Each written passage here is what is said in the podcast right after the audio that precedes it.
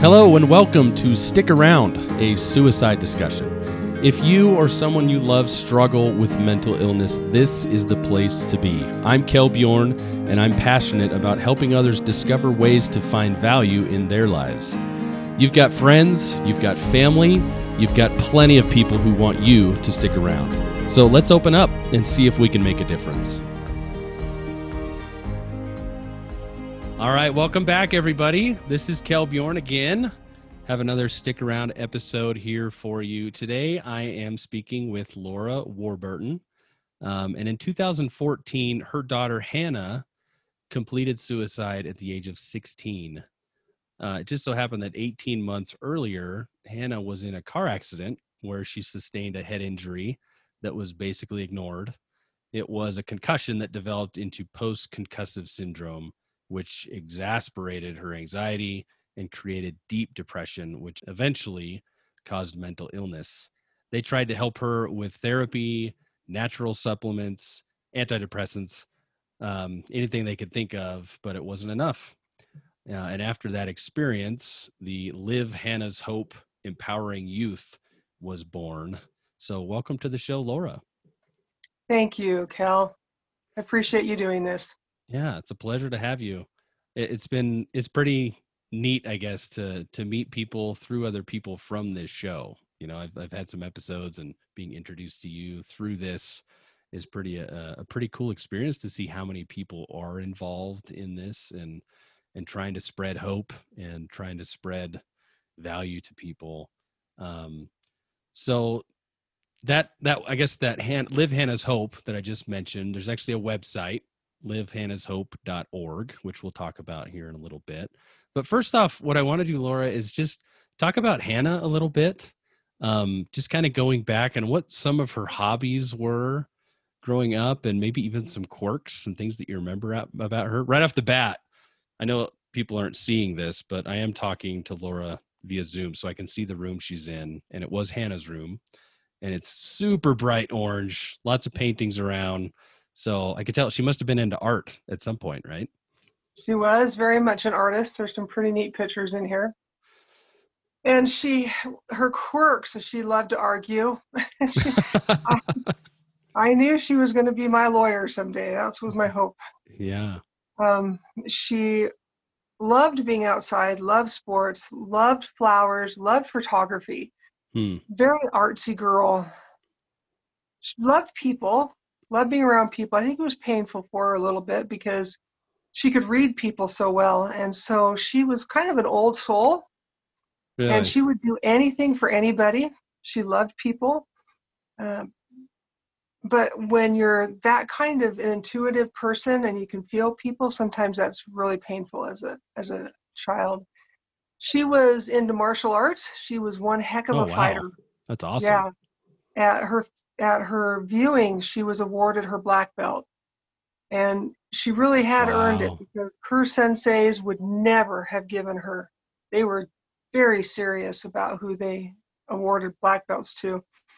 But she kicked butt. She was amazing. She had tremendous mental abilities. And eh, you know, when I speak, and I and I speak often, people will talk about how, and if I can get people to be honest with me, they'll say, yeah, we think people that die by suicide are weak, they're weak-minded, and and mm. that is very a very honest feeling from some people. And if and yet I'll share the story about Hannah. How the first year we went to the state championship, and she was beaten pretty bad. Mm. And I sat her down, and we talked, and she was a poor loser. I mean, there was nothing nice about her losing. It was difficult to be around her. I had to be around her all day long. Uh, and so as I did that, though, I watched some of these people that were winning, and I and I went to Hannah. I said, Hannah, look at they look at these people before they go on the mat. You can tell because she had this gift. You could tell who's going to win and who isn't. Hmm. And and she started to predict it with me, and she got it right. And I said, you have to decide before you ever get on the mat if you're going to win. Wow. That's it right there. So a whole year later, after going through the Junior Olympics, and she did really well there, all the way to the end, the, the following year we were at the exact same tournament. And we were, and she had taken first in forms, so she did really good in forms. and then we went to fighting, which is what her love was. And she's beautiful. You know, she, mm. you'd look at her and you would never, never think to think that this girl would be a fighter because she was yeah. so beautiful. And uh, in the fighting class, there was one girl they put in there that was a brown belt, and she didn't belong in there. It was supposed to be like, I think, probably red, all the way up to purple in this one thing. Just a couple belt sizes, but not brown and not black. They're in a different group. Yeah. This girl must have been 15 pounds heavier than Hannah, and she was three years older than Hannah. Whoa. Plus the brown belt. And she ended up being, as they, you know, went back and forth, ended up being, those two were the very last ones. Jeez. And she, before every tournament, every time she had to go in, she'd sit there, she'd see herself, and she'd see herself winning, and she would really feel that. I mean, she'd see it in her brain. Well, she went into that that, that last round, and the girl took a cheap shot, and oh, and knocked wow. her to her knees. They they stopped it. They had the girl turn around on her knees, take a knee the opposite direction. I stayed away because uh, I'm kind of a mama bear. Yeah. I stayed away and I watched Hannah collect herself. I watched her collect herself, walk back in that ring, tell the judges she was okay, the referees get in there, then boom, boom, just that fast. She got two points and she beat the girl. No way. That's she beat awesome. the girl. That's the kind of mental acuity that child had. Wow. So it wasn't. It's not when we're when we're struggling. I've met so many people that struggle with depression and anxiety it takes strength to get up every morning. Yeah. You're not weak, right? I totally agree with that. I mean, right when you first brought that up, I mean, I was just thinking back to probably years ago before I had been close to someone that did die by suicide. Um, and I would hear people say that it just, they perceive it as selfish. Right. And I think I probably thought that as well. I mean, I've learned a lot, even in the last few months, from all these people I'm talking to, but and then thinking of my own experience with depression and and i i don't know maybe sometimes it is because we're looking internally but it it's like you can't you can't get out of it.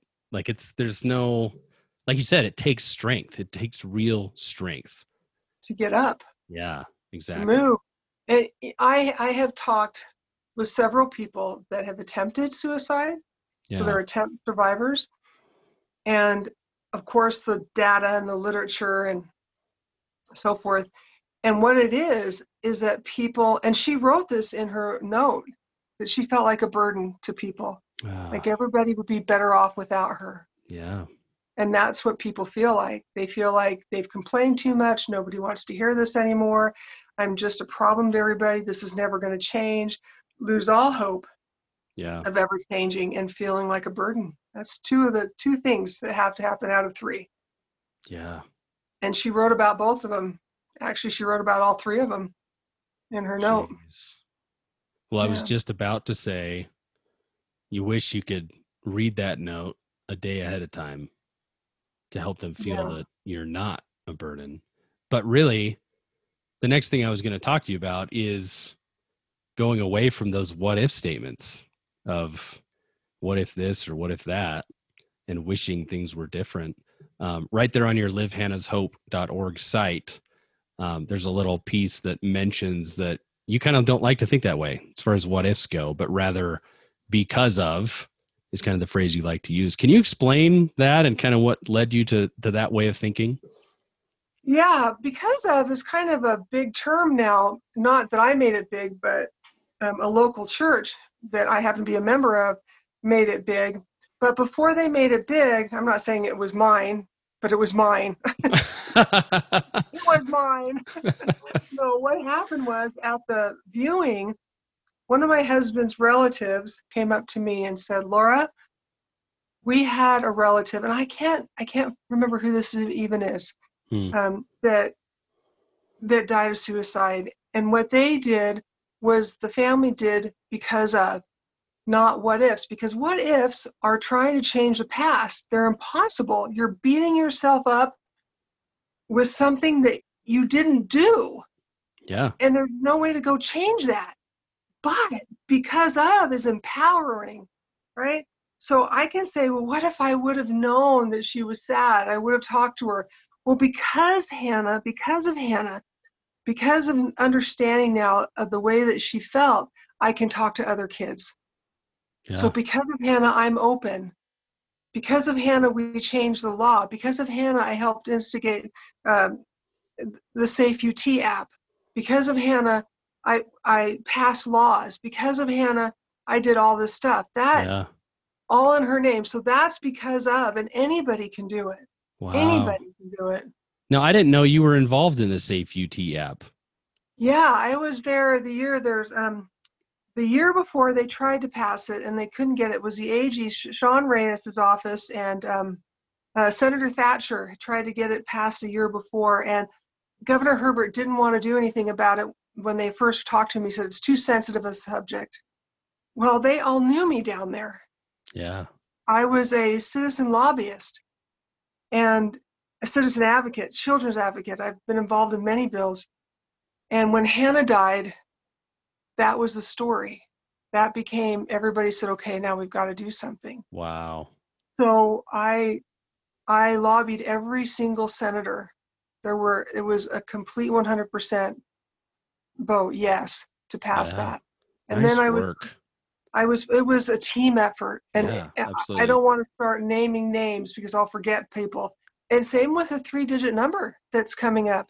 That is that amazing. Was, I'm yeah, really excited about that. So cool. Same same group, same group of people. Yeah. Um, there's a group of us, and then as we've all kind of slowed down a little bit, uh, Senator Eliason has taken off. I would love for you to talk with him. That'd be great. Senator Steve Eliason, he is an amazing man who's done amazing work. Um, yeah, gosh, you should talk to him about what's going on. They're going to put up centers in in Salt Lake, all up and down the Wasatch Front, that are like um, ERs for mental health. Wow. Yes. Well, for those of you listening to this, the Safe UT app is an app specifically in the state of Utah in the US. Um, that's it's basically and you'll know more about it than I have, but I've I've seen a lot about it in tech conferences and things like that to where this app is available, a lot of teenagers are using it and it's pushed through the high schools. I mean they they're advertised all over high schools and probably middle schools I would imagine. Middle um, schools, high schools, some yeah. elementaries um, yeah, I was put on the commission to get it started for, and I was there for a year until my hydrocephalus gave me so much trouble I couldn't do it anymore. Yeah. And then, um, but now it's also for the uh, military. Oh, and, oh, really? And the police That's are encouraged great. to use it. Yeah. And uh, the colleges, it's been rolled out to colleges, I believe, already. Um, and all it is is an app that allows you to chat with a behavioral health specialist as a bachelor's or a master's or higher. It's going right. to be. It's probably not going to. Probably not going to talk to a PhD, but you could. But it's masters and higher. So we're wow. talking about educated people on those phones. So you can text them, which is chatting, just a real time chat back and forth. Yeah. You can push a button and call. But what I love so much about this program is that right away I wanted to find a program that I could teach parents and and people of all all ages and sizes how to recognize signs of suicide. Yeah. And that's where QPR comes in. So right. question, persuade, and refer. And I didn't want to teach that because there was no place to refer people to. Yeah. There was no real resources. Very, very limited resources even for you. Five five years ago. We're doing so much better now. Oh, it's yeah. amazing. But when Safe UT came out, I could say, hey, if you have a problem, you call, you call this. So you can call it with a friend. And there's so many neat stories I can tell you about. That, That's great. Yeah, school shootings have been have been prevented. Wow. Suicides. Yeah, it's pretty cool. That's amazing. So yeah. cool. I think I heard about that last year at some point, or maybe earlier this year. I don't know. With coronavirus, COVID, all that stuff, like I feel like the last year and a half of my life, I can't remember when stuff happened. It's all kind of meshed together. But I saw yeah. something about that at some point, and I thought it was great. So it's really cool to to hear you kind of talk about the groundwork of getting that going. So you mentioned a little bit about QPR, which is mm-hmm. something you have a whole tab designated um, under mm-hmm. some resources on your website. Mm-hmm. Um, mm-hmm which like you said is question persuade and refer so where does that come from i guess like who You know, kind of So- the, the origin of that and, and kind of how it works? QPR Institute has been around for a long time, and they developed this. Um, it is evidence-based, best practices. Takes about an hour to two hours at tops. Uh, people can use it depending on their states. I know in Utah that now behavioral health specialists are, or therapists and several designations are required to get at least two hours of education every year. Hmm. And so this qualifies as that. Um, yeah, before Hannah died, that was the first bill I ran. Was I asked? I said, "Are are therapists required to get um, suicide prevention training?" And the answer was no. And I don't believe in mandates. I really don't. But if it's the number one cause of death for kids 10 to 24, and our therapists don't know how to ask, don't know the signs, and you think they would know, but they're scared to death of it they're scared crazy. to death of it. So QPR is a way, a real simple way that anybody, I mean, I, I'm certified teaching it. I will teach it anywhere. I and for anybody. Um, and people can go take the courses and learn how to become certified so they can teach it. it it's it's like an hour, hour and a half course I said that just goes over what to look for, the signs of somebody who's suicidal, and then once you see them, what to do. Hmm. It's real simple. Yeah. Well, so one of the other things on your website I wanted to ask you about was the mindfulness based stress reduction. Because I know you talked about, or there's one tab on there about concussions in particular, and Mhm. how this is something that you're kind of recommending for people with with some resources on there, which is fantastic. Because obviously, in in the intro that I read with Hannah, um, she had had that concussion that went untreated, and then kind of a trickle down effect from there. Um, so can you talk about that a little bit more and, and kind of how you're involved there? You know, six years ago, the movie Concussion had just barely come out. Oh yeah. And so we weren't talking about concussions. No. Concussions was something you just got up and you went back in the game and you didn't complain, you know, just come on, man up. Right. Well, I knew I watched Hannah change. I watched her whole personality change. Jeez. And I started asking people that had depression, have you had did you have concussions as a kid? Oh yeah, I had several. Weird.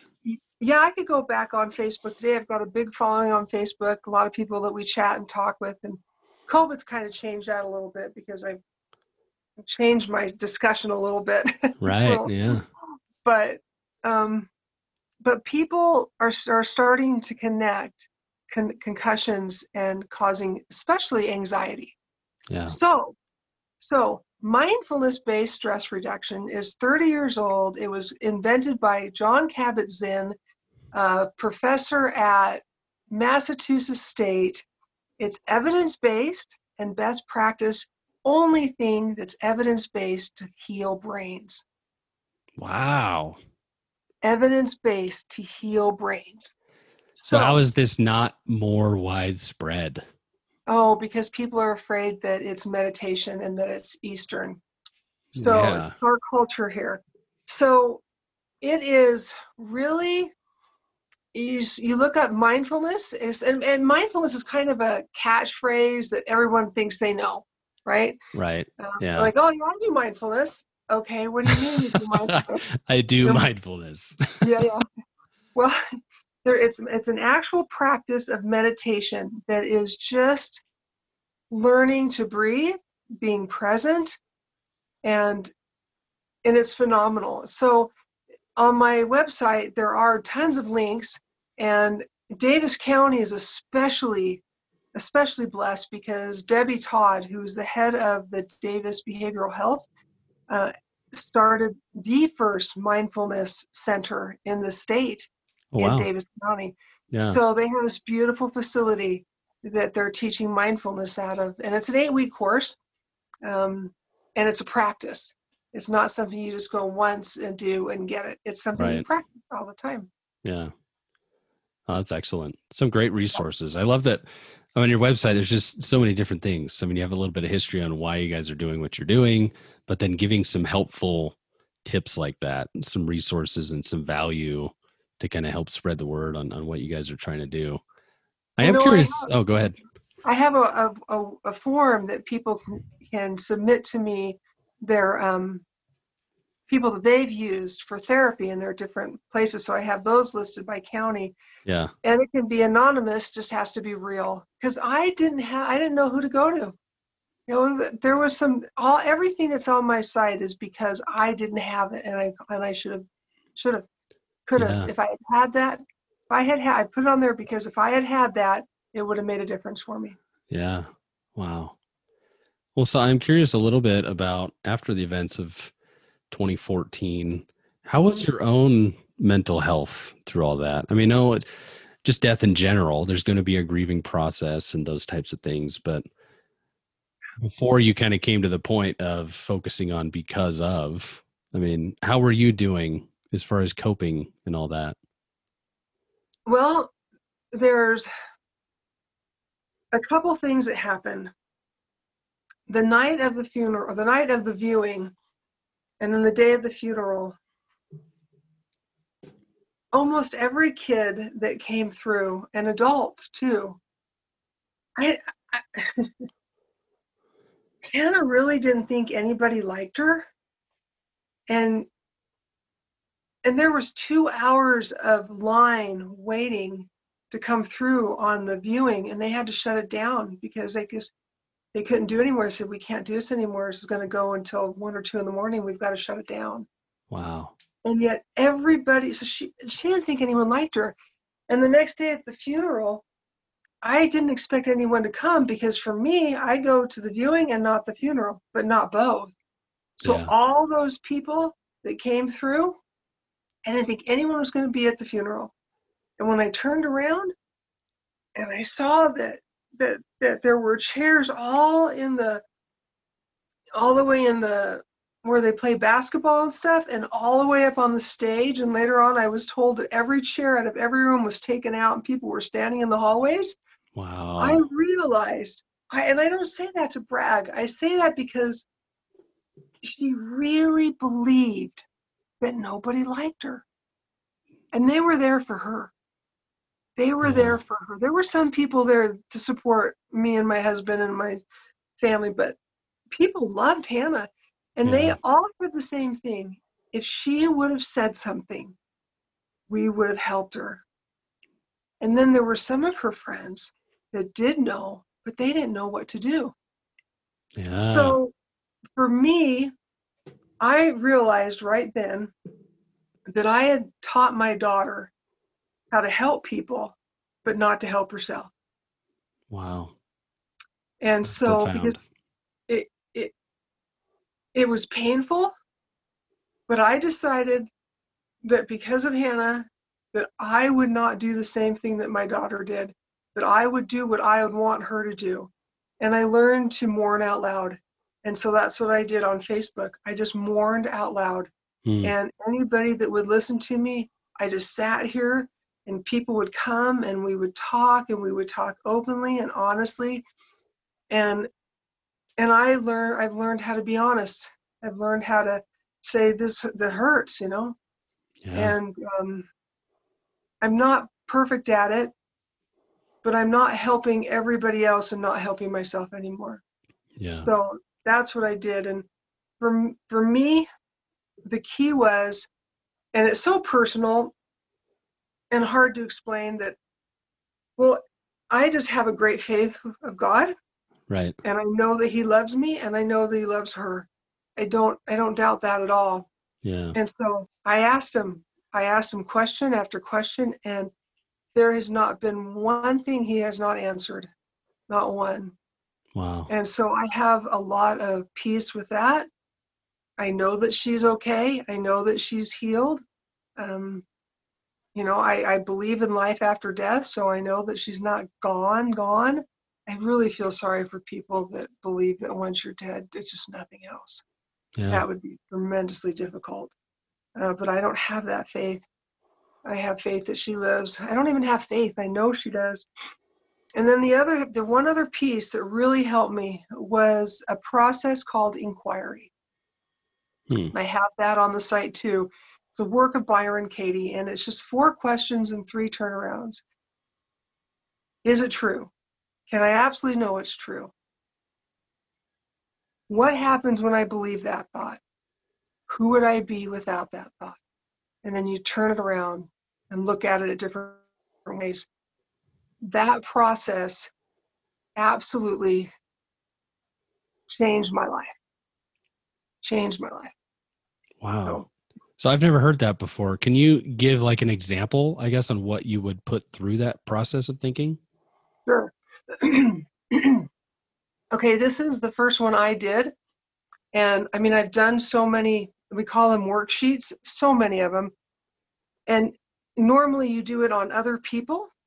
They're called judge your neighbor worksheets, which is kind of hard for people, but it's okay to get mad at people. Go ahead and admit it, right? But yeah. What I did is because it was me and Hannah, my first thought that caused so much pain, the story in my head that was causing me so much pain was I was never going to see my daughter get married.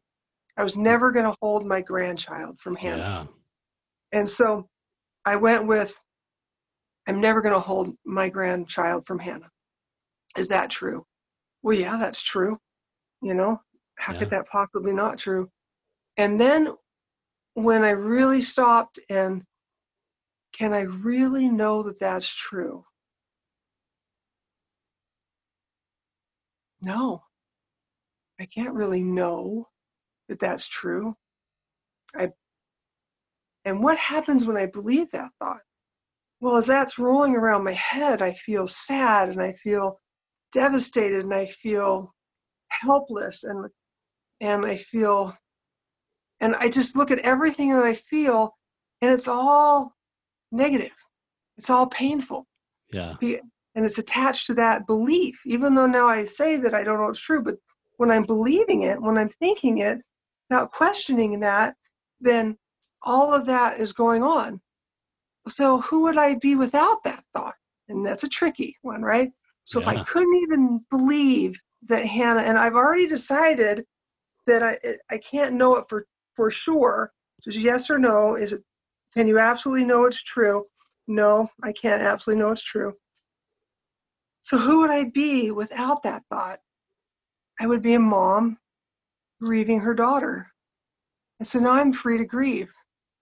Mm. And not and not and then you look at the turnarounds might be um, I can hold Hannah's daughter someday or son. Well, I don't know if that's not a possibility. In my religious beliefs, that's actually a possibility. Um, my thinking believes I can't. That's right. It's just my thinking. Interesting. Not just my thinking, because my thinking is not me. It's just kind of thoughts happen. You learn yeah. that in mindfulness meditation. The thoughts just happen. Yeah. And then we attach to them. You know, that guy is a jerk. Well, why is he? You know, you sure he's a jerk? Yeah. we are sure he's a jerk.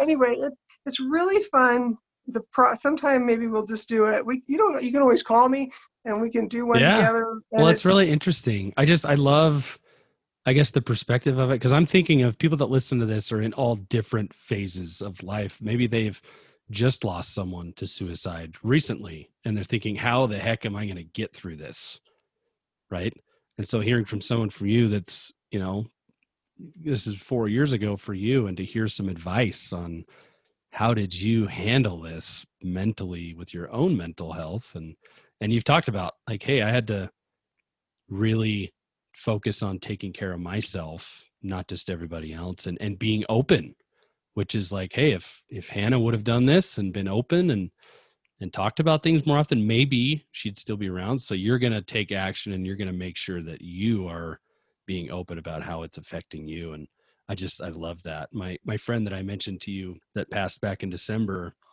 um, I've talked to his wife a couple times, and she she's that way on Facebook. She'll just write something out of the blue on how she's feeling that day and and how she might be angry that day. You know what? I'm really mad at him right now because of this. And she's very open about it. And I think eventually she'll look back on that probably like you do and think that that was a blessing and and that that was helpful to her in yeah. the long run you got to honor your honor your your journey. Your everybody grieves differently. My husband grieved very differently than me. He was very quiet. He didn't want people around. Yeah. Um, he withdrew from God. He was angry at God. Um, and 95% of all husbands and wives that have a child that dies by suicide gets divorced. We did not. We've lasted six years. And I think we're better than we were before. I, uh, wow. That is extremely high. I didn't hear that before. Yeah. Wow. It's a it's a hard thing to go through. I think mostly because people don't understand that people grieve differently. Yeah. That's tough. Yeah. That was a that was a great bit of advice that somebody gave us right off the bat. Yeah. No, that's powerful if you can recognize that. So a few things that I've learned through this process of of meeting so many people um, that have been close to suicide. Um, I've learned that we don't use the word committed, right? Because that's just kind of an assumption that was used for a long time that was affiliated, I guess, with suicide. Um, and then also, you don't ask how it happened, right? Because that's not important. And I think to the outside world that hasn't been through this, they might not even know that or even know not to ask those questions or to say things in a certain way. Um, do you have any other recommendations for people of how they should approach maybe you individually or just this topic based on your experience? I I have a page dedicated to how to help after suicide. Yeah. That I think is my number one downloaded hit hit page. Um, prevention is a, the second one after that. That's the one that goes through kind of QPR. Yeah. So the people, you know, parents that are having kids that are struggling to know. But after suicide, yeah, and you know the committed thing, the words. Oh, a lot of people pay a lot of attention to that and I just am not bothered so much by it. Really? They killed themselves. They ended their own lives. They died. Um, I don't share means, like I don't say how she died because it triggers people. Yeah. That's scientific fact. So, um, and if someone, there's been people that asked me how Hannah died. Uh, I think her friends got it out far and wide that I didn't have to say it.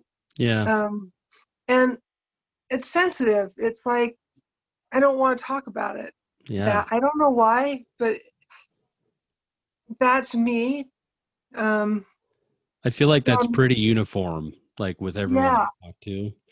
That it Yeah, just I- that, that part I doesn't matter. Let's focus on the person. Let's focus on yeah. how can we help others avoid. It almost seems going through this. morbid curiosity when people ask that. yeah, I think so. Morbid curiosity. But Yeah. the but the thing, and I, and and in case uh, some people that are listening to this that. I mean, there's a lot of people in the state that are so dedicated to preventing suicide. yeah. So I will say that when you say someone committed something, it makes it sound like they committed a crime. right. And when they when you say they died from suicide, died of suicide, um, that's better. I don't care. They killed themselves. Hannah killed herself. She Yeah. ended her pain. I say that a lot. Hannah ended her pain by ending her life. That's really well put. I think, and that's something that I kind of have felt through these conversations is if someone has died from something, it, it puts more pain into it, puts more suffering into it, right? That this was something that they were really suffering from. And it, Died of a You know- broken heart, died of a broken mind, died of lack of peace, died of a mental illness. You know, someone told me once I was taking a course, um, and they said anytime you, you, you if you say it like, like if you use cancer, they died from cancer, then you can say they died from suicide, right? So if, if however you can say any other disease, that's the most polite way to say it. yeah, absolutely. Well, so let's focus a little bit on your your organization. Um, it's actually so it's actual nonprofit organization. What types of efforts or events or things are you you and your group participating in? Um, well, I speak a lot uh, in different venues for different purposes and reasons. Um, I offer free classes. It's n- we're not huge. It's me. yeah. I've had people offer to help, and and there are a little bit they can, but this is really my healing vehicle. Right. And so, who gets to come along with that is very limited. Yeah. Um, and and maybe I'm just a control freak. That could be it too. But like I said, we have the Resilience Award that we give out every year. Um, we have all kinds of survival stories on the site. We have resources, all kinds of numbers, state state numbers all through the whole state for uh, suicide prevention hotlines. That was the other one they did for Hannah. They called it Hannah's Bill HB 41, and they funded all the hotlines through the whole state because Hannah's last call was to her therapist receptionist, and the receptionist didn't handle it well. She she didn't recognize the signs. She could have done something about it. Wow. And other people had, had complained about this receptionist. Other people, and it's a big organization. It's Right. a big organization. It's not just some small doctor's office. yeah. And so, you know, the lack of the lack of training is amazing. So that there again, I'll do. I've done. Um, I do for groups. Uh, I get paid to do the work to come in and teach the work. Um, for teenagers, I do it for free, Yeah. one on one. We do it on Zoom or Skype or uh, Messenger, whatever works. I've watched kids that were suicidal come back and just be happy and graduate. So um, let's see what else. Oh, that has to be so fulfilling for you. It is, and, and at the same time, it, you know, the reason why I started that in the very beginning, because I felt in the very beginning the need to take care of everybody, that I wasn't going to let anybody else die. Yeah. That's huge. So, all of this, I've taught myself to release that I can teach principles and practices and give tools, because I don't think a lot of kids go to therapy and get tools. Right. Um, so I want them to have tools, and then they then I let them go. I've had kids and young adults get very attached to me. Um, we stay in contact for a long time, and they're just not ready to make changes, and have gone and been angry and gone their their own way too. But so far, every parent that has come to me and talked to me, their child has not died. Well, that really that really is amazing. Um, I am a little more curious about the, the Resilience Award. Can you tell me some more details on that? Yeah, what I do is it goes out through the listserv service in schools through USOE, Utah State of Department of, of Education, and there's counselors at all the high schools. Part of their job is to get seniors uh, scholarships. Well, this is a scholarship for five hundred dollars, and it, it's not dedicated to go to a college or anything else. It's just you write me a story. It, it's about getting kids' stories online so that other kids can read how they overcame something uh, that was difficult. And then in the past, we've picked out 15 kids, and every year given 15. If I can get enough money for 15, great. If I can enough money for one, great. That's just what I'll do. But I want I want to celebrate resilience. I don't want to focus on on suicide. I want to focus on resilience. What is resilience? It's learning how to think things through. It's it's learning how to fill out a judge your neighbor worksheet. It's it's learning. I mean, I can teach kids also. I'm certified in teaching learning to breathe, which is a mindfulness based class for teenagers. Um, I don't do that anywhere right now, but they're doing that in the schools, and I do that one on one with kids. Very easy. That's great. So, you know, for me, everything is about teaching the kids, giving the kids and the parents the tools to live. You know, it's not it's not about not having problems because we're going to have problems. It's how we deal with them, yeah. how we face them, and how we embrace them. And it's not ignoring them. It's not saying, "Well, I I have anxiety, therefore I'm going to focus on my toe." You know, you know, focus on the problem. Go meet the problem. The problem's your teacher. Problem's Yeah. your baby Buddha. Go meet that problem. Make friends with it. It's Yeah. there to teach you. So that's you don't have to be afraid of those problems.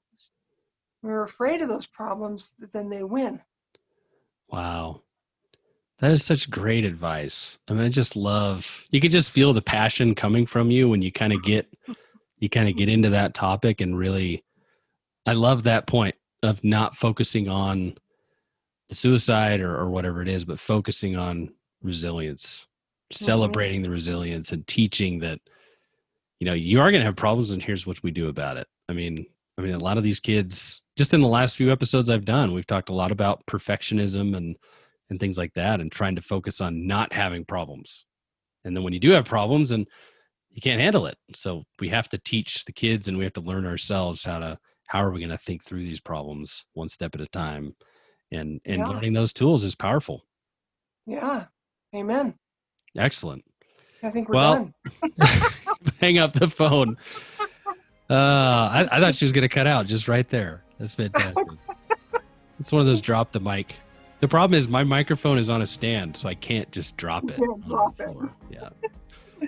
So Laura, thank you so much for spending the time. I really appreciate the time, and you've had some some awesome points. And we'll share some of these resources on the the show notes for the episode, and just uh, we'll talk to you again sometime. Thank you. Thank you.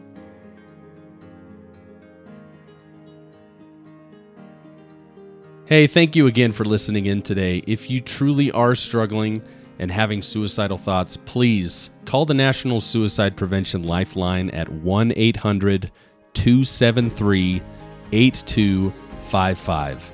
They are available 24 hours every day and are anxious to help people in need. If you prefer to text, I would recommend the Crisis Text Line.